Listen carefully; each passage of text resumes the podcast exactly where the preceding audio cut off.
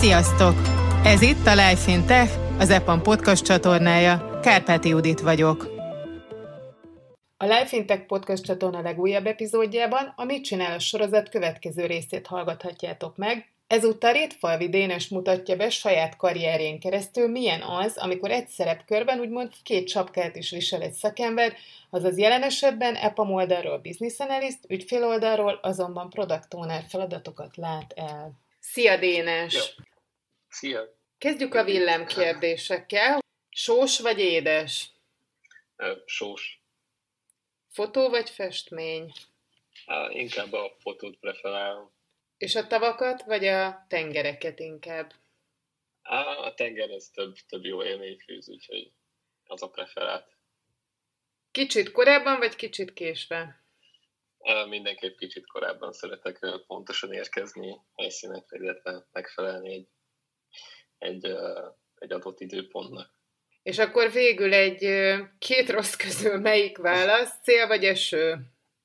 Inkább szél, nem szeretek elázni. Megtudtunk rólad egy csomó érdekességet, azt már biztosan, hogy soha nem késel el, és ez is egy tényező lehet akár a Mit csinál a sorozat következő epizódjában, hiszen most itt arról lesz szó, hogy mi az, amivel te foglalkozol, és ennek a szerepkörnek mik a sajátosságai, te mit csinálsz, mit szeretsz ebben.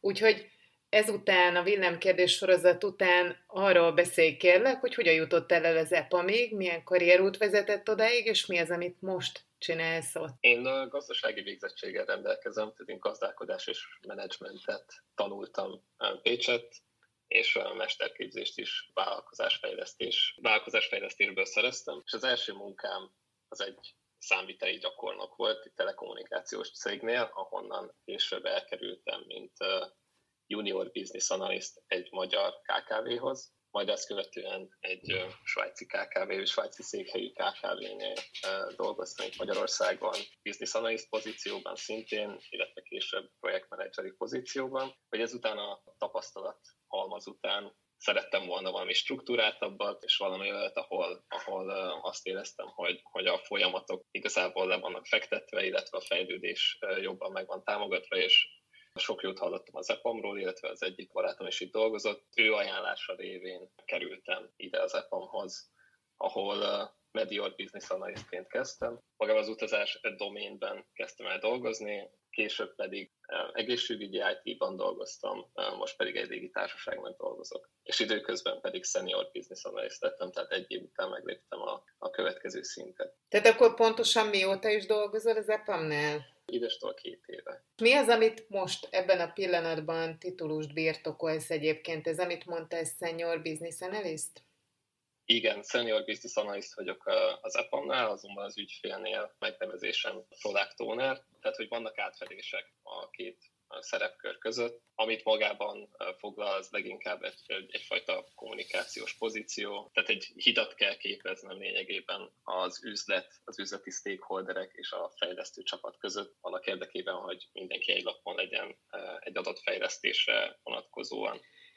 És ezt hogy kell elképzelni, hogy van egy pozíciód az EPAM-nál, és van egy, ami pedig az ügyfél oldalon, az ő szemükben a te pozíciód, de ennek mi a lényege, hogyan egy külsős, egy laikus ezt hogyan képzelje el? Vannak átjárhatóságok, tehát hogy a Senior Business Analyst, ahogy mondtam, nagyon sok feladatában amúgy megfeleltethető a Product Ownernek. Itt attól is lehet igazából különböző, ahogy ki mit rak a fogalom mögé, viszont szerintem az EPAM-nál van egy olyan skillset általában a Business Analyst tekintetében, hogy képesek másfajta szerepköröket is ellátni. Ezáltal lehetőség van arra, hogyha az ügyfélnek igénye van teszem azt Product Ownerre, akkor egy Business Analyst akár azt is be tudja tölteni, vagy fel tudja fejleszteni magát olyan szinten, hogy be tudja azt tölteni, természetesen az EPAM-nak a segítségével. Konkrét feladataid azok még ehhez a pozícióhoz, akár ezek az átjárós feladatok, amiben van átfedés, ugye akár úgy általánosságban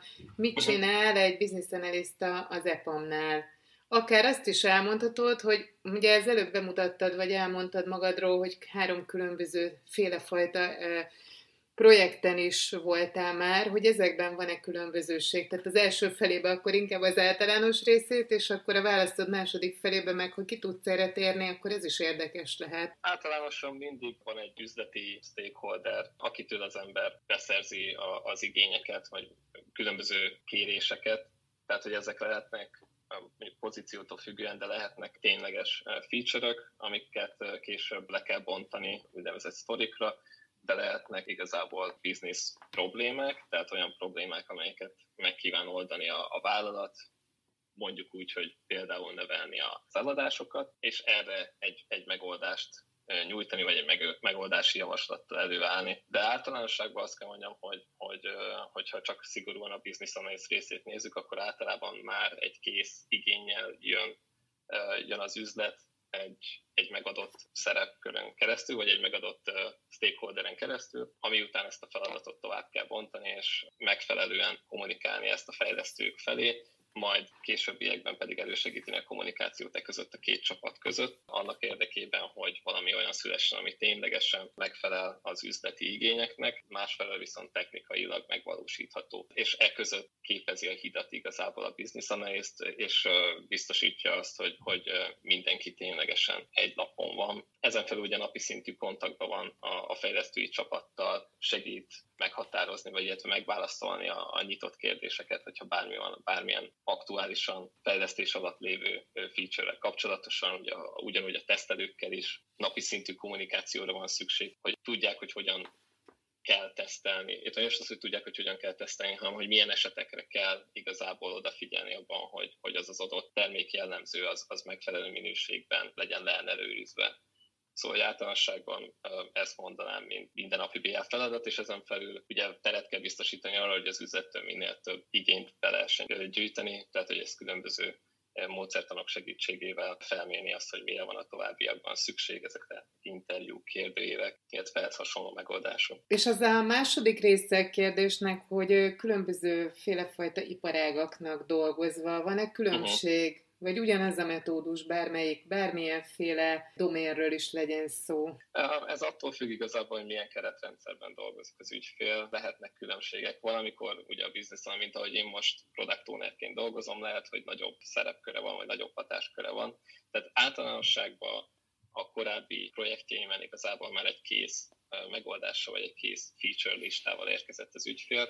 Ebben az esetben viszont olyan is előfordulhat, hogy csak a problémát vetik fel, és a megoldást vagy nekem és a fejlesztő csapatnak, tehát összességében a teamnek kell szolgáltatni, kitalálni arra, hogy egy adott üzleti problémát milyen digitális módszerrel lehetne megoldani, illetve ezen felül fontos része még, ami nem mindig jellemzi a business analysis munkát, például a priorizáció, tehát hogyha több vonalról érkezik, vagy több üzleti stakeholder felől érkeznek különböző igények, akkor azt a product ownernek kell például egy roadmap-be rendeznie, tehát hogy meghatároznia, hogy az adott igényeket, amivel az üzlet előáll, azt milyen sorrendben fogja megvalósítani, illetve meghatározni, hogy mi épül egyik feature, tehát hogy hogyan épül fel logikailag ez a feature lista. Ha valaki teljesen más területen dolgozik, nem az IT világában, de váltana és átmenne erre a területre, akkor szerinted mekkora váltást jelent neki? Kell idő, amíg beleszokik az ember. Itt azért nagyon, nagyon erős a hangsúly az EPAM-nál. Az elméleti háttér, illetve a különböző módszertanok ismerete is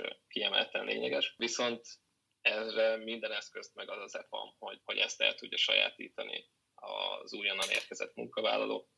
Úgyhogy azt gondolom, hogy a váltás nem kihívásoktól mentes, de megugorható. Kell egy kis idő, amíg felveszi az ember a vonalat, illetve az okozhat még bizonyos szinten kihívást, vagy az lehet egy nagyobb falat, hogyha mondjuk egy teljesen más területre érkezik. Például, hogyha valaki biztosító cégnél volt business analyst, nagyon könnyen lehet, hogy nehezebben veszi fel mondjuk egy utazási doménnek a ritmusát. De úgy gondolom, hogy az szereppel jár az is, hogy az ember flexibilis, tehát hogy leginkább azt tudom mondani, hogy a tudásszomja, ez egy kiemelten fontos aspektus egy BA-nek, hogy akarja tudni és akarjon megismerni új technológiákat, vagy új doméneket, és emiatt, tehát hogy azt gondolom, hogy ha az embernek megvan a megfelelő attitűdje arra, hogy vagy flexibilitásra, hogy új doménokat megismerjen, akkor igazából azért egy 3-6 hónapos periódus alatt már elég hamar bele lehet szokni a ritmusba is, illetve egy új doménbe is. Említetted korábban, hogy az EPAM nagyon sok segítséget ad képzésekkel. Te egyébként részt vettél ilyenen? Hát nekem igazából nagyon fontos volt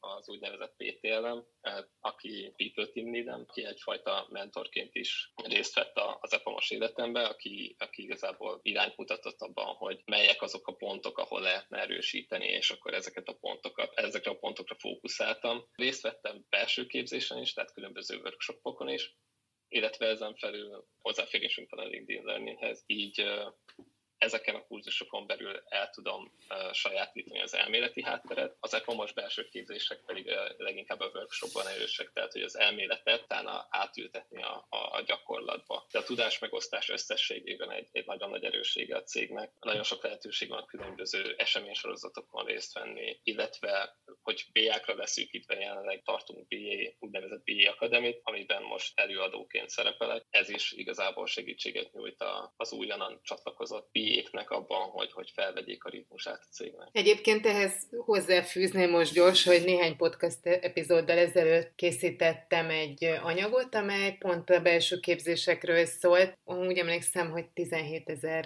körül van a belső képzések száma. Ha valakit ez külön érdekel, akkor ezt be fogjuk linkelni majd, mert tényleg megérdemelt egy külön beszélgetés, de vissza a te szerepkörödhöz, ehhez a beszélgetéshez. Hogyan épül föl a hierarchia? Te most azt mondtad, hogy senior lettél. Milyen lépcsőfokok vannak, hol mi a belépési pont, a kezdőpont, és mi a csúcs ebben a szerepkörben? A belépési pont a Junior Business Analyst. Ők általában, hogy ez a réteg a hierarchiában azokat a kollégákat takarja, akik még erős felügyeletet igényelnek a különböző ügyfelekkel való együttműködésben. Általában ez azt akarja, hogy ők úgynevezett shadowing módszerrel egy medior vagy egy senior kollégával együtt dolgozva tanulják meg a business analyst szakma rejtelmeit. Ezt követően van a medior szint, akik számára már általában minimális a felügyelet igénye, ők már nagyjából tudnak, vagy nagy általánosságban önállóan is dolgoznak, különböző Scrum csapatokkal, illetve van utána ugye ezt követően a senior szint, akik már viszont teljesen önállóan dolgoznak ügyfeleknél leginkább, tehát hogy egyedül képesek szintén képviselni a céget, illetve egy különböző projekten képesek más business analysztek számára is beosztani, vagy meghatározni különböző akciópontokat, vagy munkájukat. Ezt követően pedig van a lead business analyst,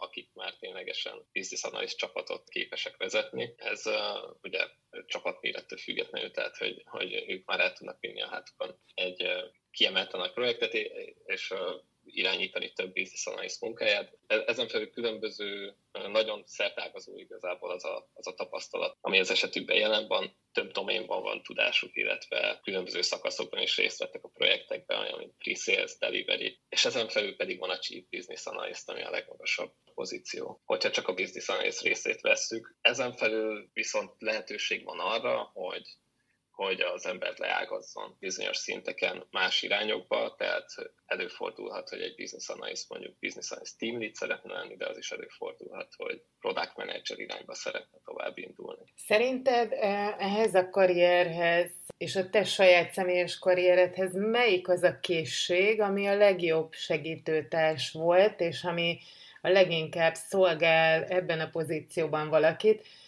Röviden, milyen készségekre van szüksége annak, aki ezzel szeretne foglalkozni? Fontos az analitikus gondolkodás, hogyha így hard skilleket nézünk. Jó, hogyha az ember átlátja, vagy gyorsan át tudja látni és felosztani különböző igényeket fejben, és aztán ezt tudja prezentálni bármilyen hallgatóság felé, és átlátni az összefüggéseket is. Úgyhogy az analitikus gondolkodást mindenképp előre venném, illetve ami még fontos a hatékony időbeosztás, ugye az, hogy sok emberrel kell kommunikálni, illetve sok kontextusban. Ez azt eredményezi, hogy az embernek előfordulhat, hogy nagyon sok meetinget kell még lebonyolítania. Ennek függvényében, hogy mondjuk legyen ideje dokumentálásra is fontos, hogy jól be tudja osztani a rendelkezésre álló időt, illetve még fontos a módszertanok ismerete is. Viszont amit én legfontosabbnak gondolok, az a kommunikációs készség és az érdeklődő hozzáállás. Tehát, hogy mindenképp jó, hogyha